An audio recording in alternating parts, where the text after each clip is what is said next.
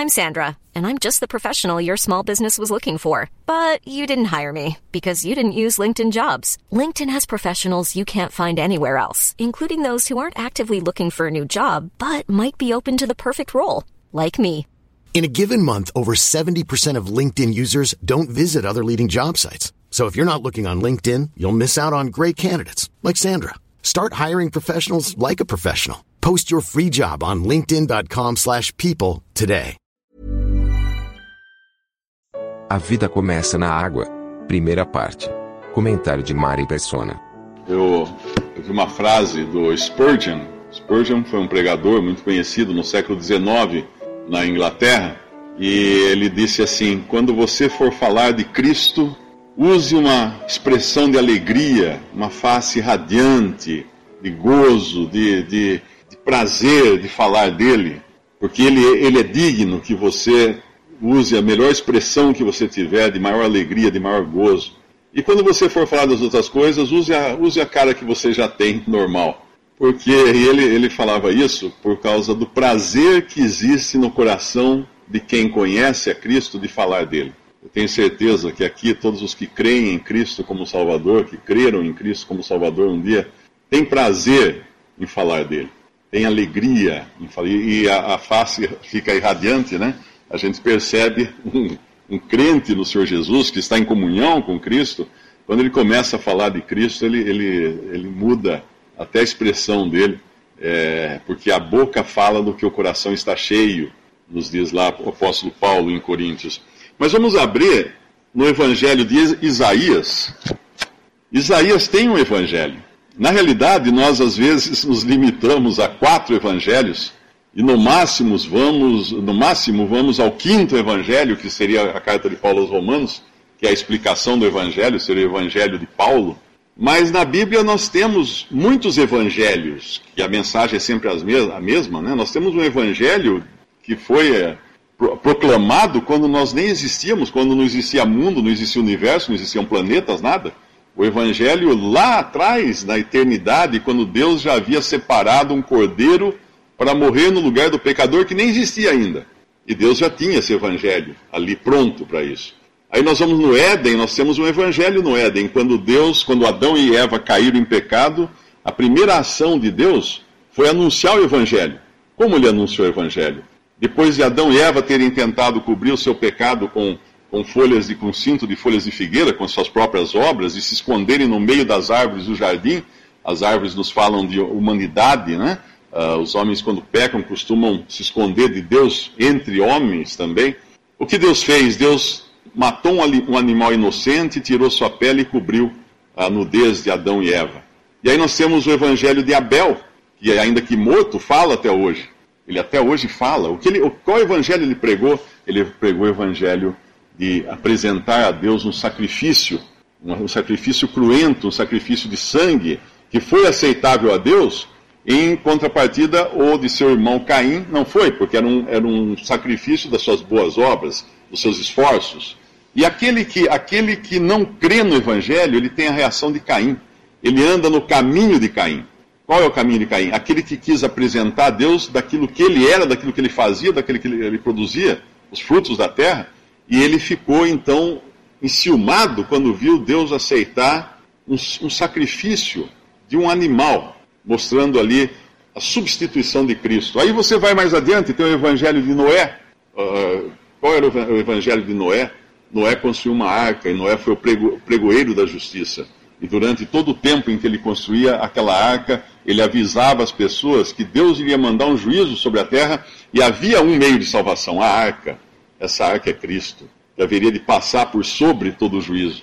E nós vamos a Moisés, temos o evangelho de Moisés, quando Moisés, é, dirigido por Deus, manda que os israelitas matassem um animal, cada família, passasse o sangue na porta das suas casas e ficasse dentro da casa, e então, quando viesse a morte, né, quando o anjo do Senhor passasse sobre o Egito para matar os primogênitos do Egito, vendo o sangue, ele passaria por cima daquela casa onde tivesse o sangue, e assim salvaria o primogênito daquela casa. Esse era um evangelho também, quando nós encontramos outra vez um sacrifício cruento, né, uh, substituindo o pecador dos juízos. E ao longo da Bíblia, depois, vamos encontrar vários evangelhos, inclusive o evangelho de Isaías.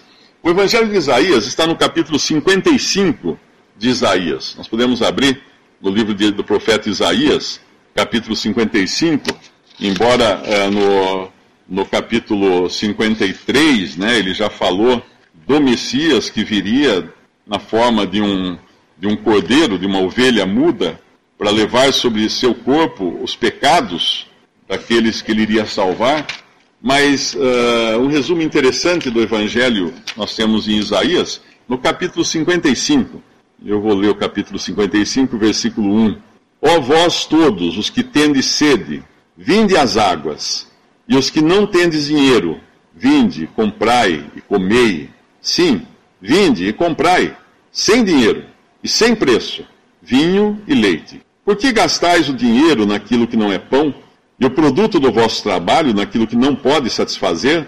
Ouvi-me atentamente e comei o que é bom, e a vossa alma se deleite com a gordura. Inclinai os vossos ouvidos e vinde a mim, ouvi, e a vossa alma viverá.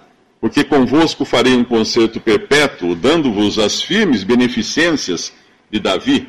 Eis que eu o dei como testemunha aos povos, como príncipe e governador dos povos. Eis que chamarás a uma nação que não conheces, e uma nação que nunca te conheceu correrá para ti, por amor do Senhor teu Deus e do Santo de Israel, porque ele te glorificou. Buscai ao Senhor enquanto se pode achar, invocai-o enquanto está perto. Deixe o ímpio o seu caminho e o homem maligno os seus pensamentos, e se converta ao Senhor, que se compadecerá dele. Torne para o nosso Deus, porque grandioso é em perdoar. Porque os meus pensamentos não são os vossos pensamentos, nem os vossos caminhos os meus caminhos, diz o Senhor. Porque assim como os céus são mais altos do que a terra, assim são os meus caminhos mais altos do que os vossos caminhos, e os meus pensamentos mais altos do que os vossos pensamentos.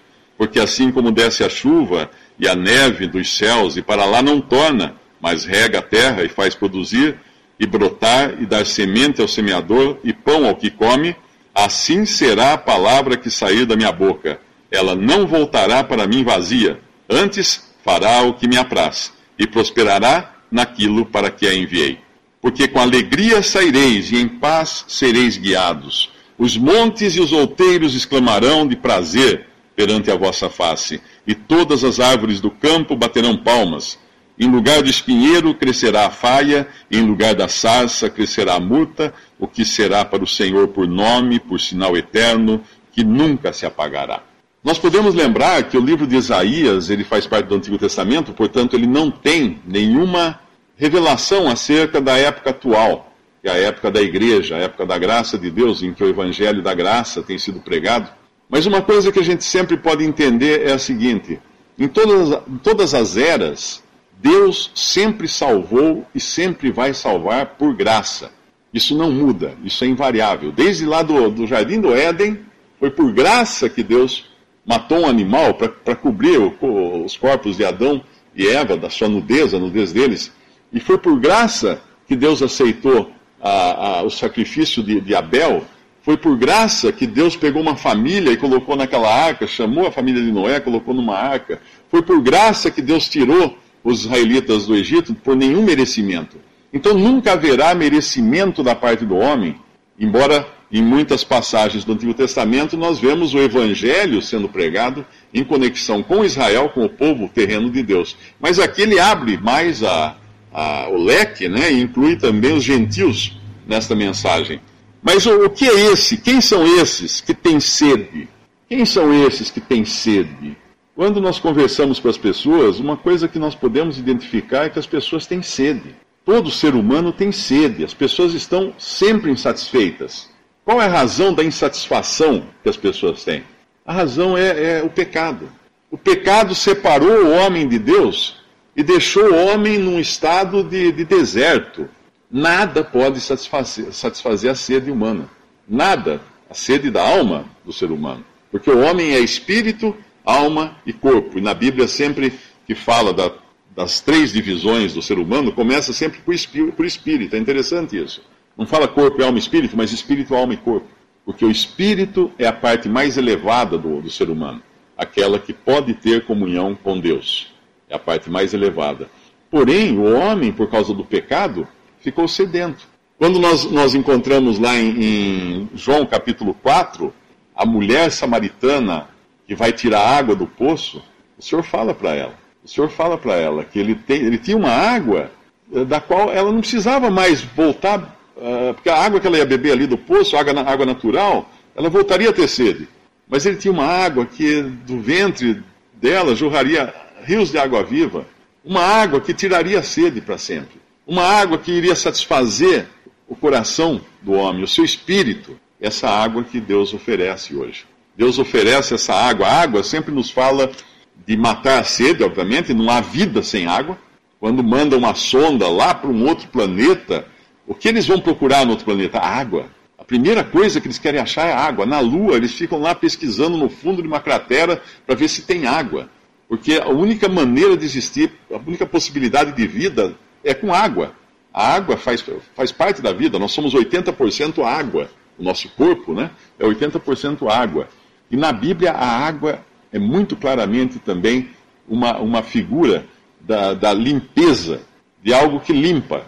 Quando o Senhor Jesus morreu na cruz, o soldado, depois de morto, o soldado veio e furou o seu lado com uma lança, saiu sangue e água. O sangue da expiação e a água da purificação. Todo pecador, ele tem que passar por esse sangue, por essa água de Cristo, para poder ser salvo. E aqui ele oferece essa água. Vós que tendes sede, quem nunca sentiu sede está com problema. Está com problema. Assim como um homem natural que não sente sede, ele tem que ir ao médico, porque se ele não tem sede, ele vai, ele vai desidratar, porque ele não vai lembrar de beber água, ele vai desidratar e morrer. Então, quando uma pessoa está tão, tão entretida com a vida nessa terra, que ela não sente nem sede das coisas eternas, das coisas espirituais, tem algum problema muito grave, muito sério com ele, com essa pessoa. Mas eu creio que o pior bandido, o pior malandro, aquele que se diz assim o máximo, se acha super autossuficiente, que não precisa de Deus, não precisa de nada, quando ele põe a cabeça no travesseiro, ele é igual a todo mundo. Ele vai ter aqueles momentos de calafrios, quando ele perceber que a sua vida está terminando e que a morte irá encontrá-lo um dia. Então ele vai ter sede. E o que, qual é o convite de Deus aqui, ah, através de Isaías? Vós todos os que tendes sede, vinde às águas. Que águas? Hum, certamente não águas naturais, né? Como o Senhor Jesus falou para aquela mulher na beira do, do poço, lá em Samaria. Não é a água natural, mas é outra coisa. A água, então, nós precisamos de água para a vida. Então nós temos que receber de Deus a água que vem de Deus. Aquele que não nascer uh, da água e do Espírito, o Senhor Jesus falou para Nicodemos, um dos principais dos judeus, um dos príncipes dos judeus, um homem extremamente religioso, e ele falou: se você não nascer da água e do Espírito, você não verá o reino de Deus. O que água era essa? Não era água do batismo. Era a mesma água de que fala lá em Efésios capítulo 5, quando o Senhor Jesus fala que da, do, do homem e da mulher, simbolizando Cristo e a igreja, ele fala que a, a igreja, a igreja é lavada com água pura pela palavra de Deus. Então a água, na realidade, que chega até nós é a palavra de Deus. Quando nós abrimos essa palavra, ela é água. Ela é água que mata a nossa sede. Ela, ela é aquilo que nos satisfaz, é a única água que pode satisfazer, a água da palavra de Deus que pode matar a nossa sede. E toda, toda salvação, ou a salvação, né? não toda salvação, como se existisse mais de uma, mas a salvação começa pela água. E aqui o nosso versículo começa pela água. Porque ela necessariamente tem que começar pela palavra de Deus. Deus vem, apresenta a sua palavra ao pecador perdido, e por uma ação do Espírito Santo e da palavra de Deus, que tem esse poder, porque a palavra de Deus é viva, ela tem poder, Deus incute vida no pecador para que ele sinta o peso dos seus pecados e possa clamar por salvação para Deus. Possa dizer: Desventurado homem que sou, quem me livrará do corpo dessa morte? Como Paulo escreve lá em Romanos 7. Deus vem com água, Sua palavra, e Deus então traz vida ao pecador perdido.